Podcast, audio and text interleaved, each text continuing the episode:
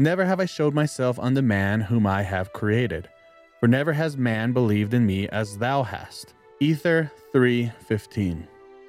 Hey listeners, this is Xander from Book of Mormon Central, and today's podcast addresses the question, why did Jesus say, "Never have I showed myself unto men"?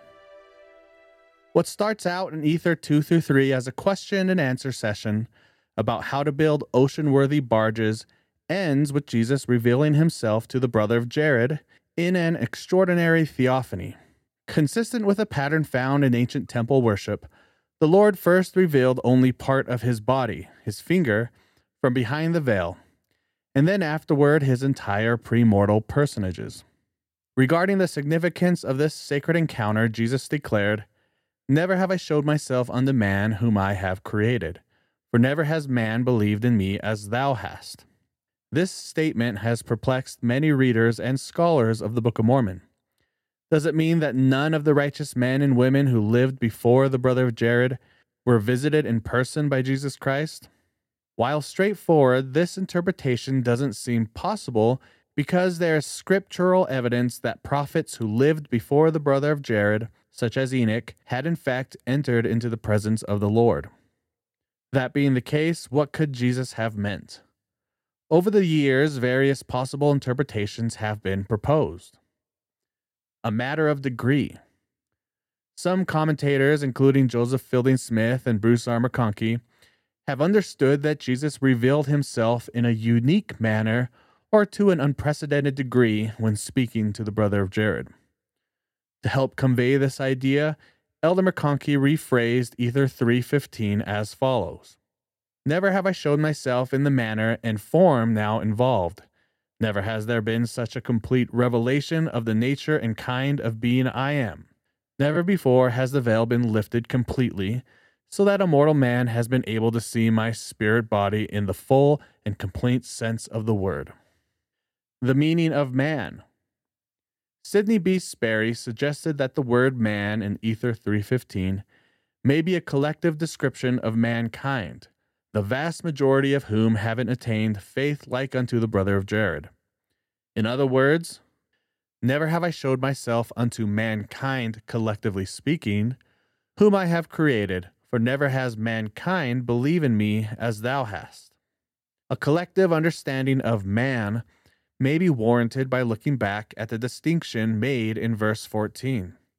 In that verse, Jesus declared that in him all mankind will have life but he seems to clarify that only those who have faith become my sons and my daughters.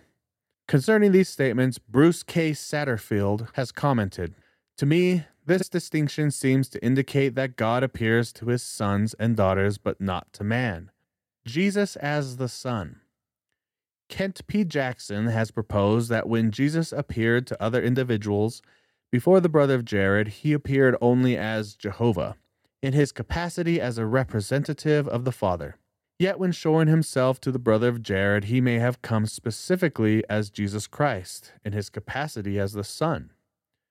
Lending support to this possibility is that Jesus drew attention to this dual aspect of his identity in the immediately preceding verse Behold, I am Jesus Christ, I am the Father and the Son. One advantage of this interpretation, according to Jackson, is that it avoids the ambiguity of some other approaches, allowing readers to take the Lord's statement literally as it stands. Compelling faith.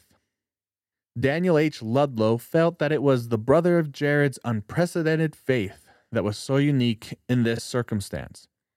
It isn't that the Lord hadn't previously shown himself to individuals, but that he never had to show himself unto man before. Among the various possible interpretations of Ether 315, Elder Jeffrey R. Holland found this one to be the most persuasive. As a rule, prophets are invited into the presence of the Lord, are bidden to his presence by him, and only with his sanction. The brother of Jared, on the other hand, stands alone then, and we assume now, in having thrust himself through the veil, not as an unwelcome guest, but perhaps technically an uninvited one. Obviously, the Lord himself is linking unprecedented faith with this unprecedented vision. If the vision is not unique, then it has to be the faith and how the vision is obtained. That is so remarkable. The only way this faith could be so remarkable would be in its ability to take this prophet uninvited where others had only been able to go by invitation. These and other possible interpretations are not necessarily mutually exclusive. As Elder Holland suggested, any one or all of which may cast some light upon the larger truth of this passage. At the same time, it should be understood that none of these interpretations is yet proven. Without the clarification of additional scriptural revelation or commentary on the matter, cautioned Elder Holland, any conjecture is only that conjecture, and as such is inadequate and incomplete. Still, the very act of pondering upon the potential meaning and significance of Ether 315 can be enlightening.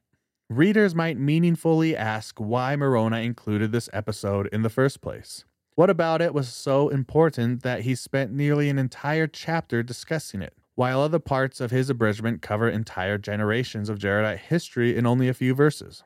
An important clue may be found in the next chapter, Ether 4, where Moroni recorded the Lord's invitations to latter day Gentiles. The brother of Jared lived before Abraham, Isaac, and Jacob, and in a different part of the world.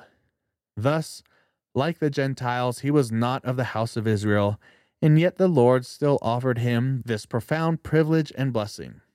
With their shared non Israelite status in mind, the brother of Jared can be seen as a particularly apt model of righteousness for modern day Gentiles. The unique revelation given to this unassuming man demonstrates without question that God is no respecter of persons, and that he indeed inviteth them all to come unto him. It also proves that God's invitation to come unto me is not merely figurative. Jesus is inviting all of us, both Jew and Gentile, to literally come into his presence. Whatever it means in Ether 315 that the Lord had never previously shown himself unto man, we can be confident that going forward the heavens will be open to all who, like the brother of Jared, are able to rend that veil of unbelief. We know this, for the Lord himself has promised it. And in that day that the Gentiles shall exercise faith in me, saith the Lord, even as the brother of Jared did, then will I manifest unto them the things which the brother of Jared saw. Thank you for listening. For more information on the Book of Mormon, visit bookofmormoncentral.org and click on the KnoWhy tab.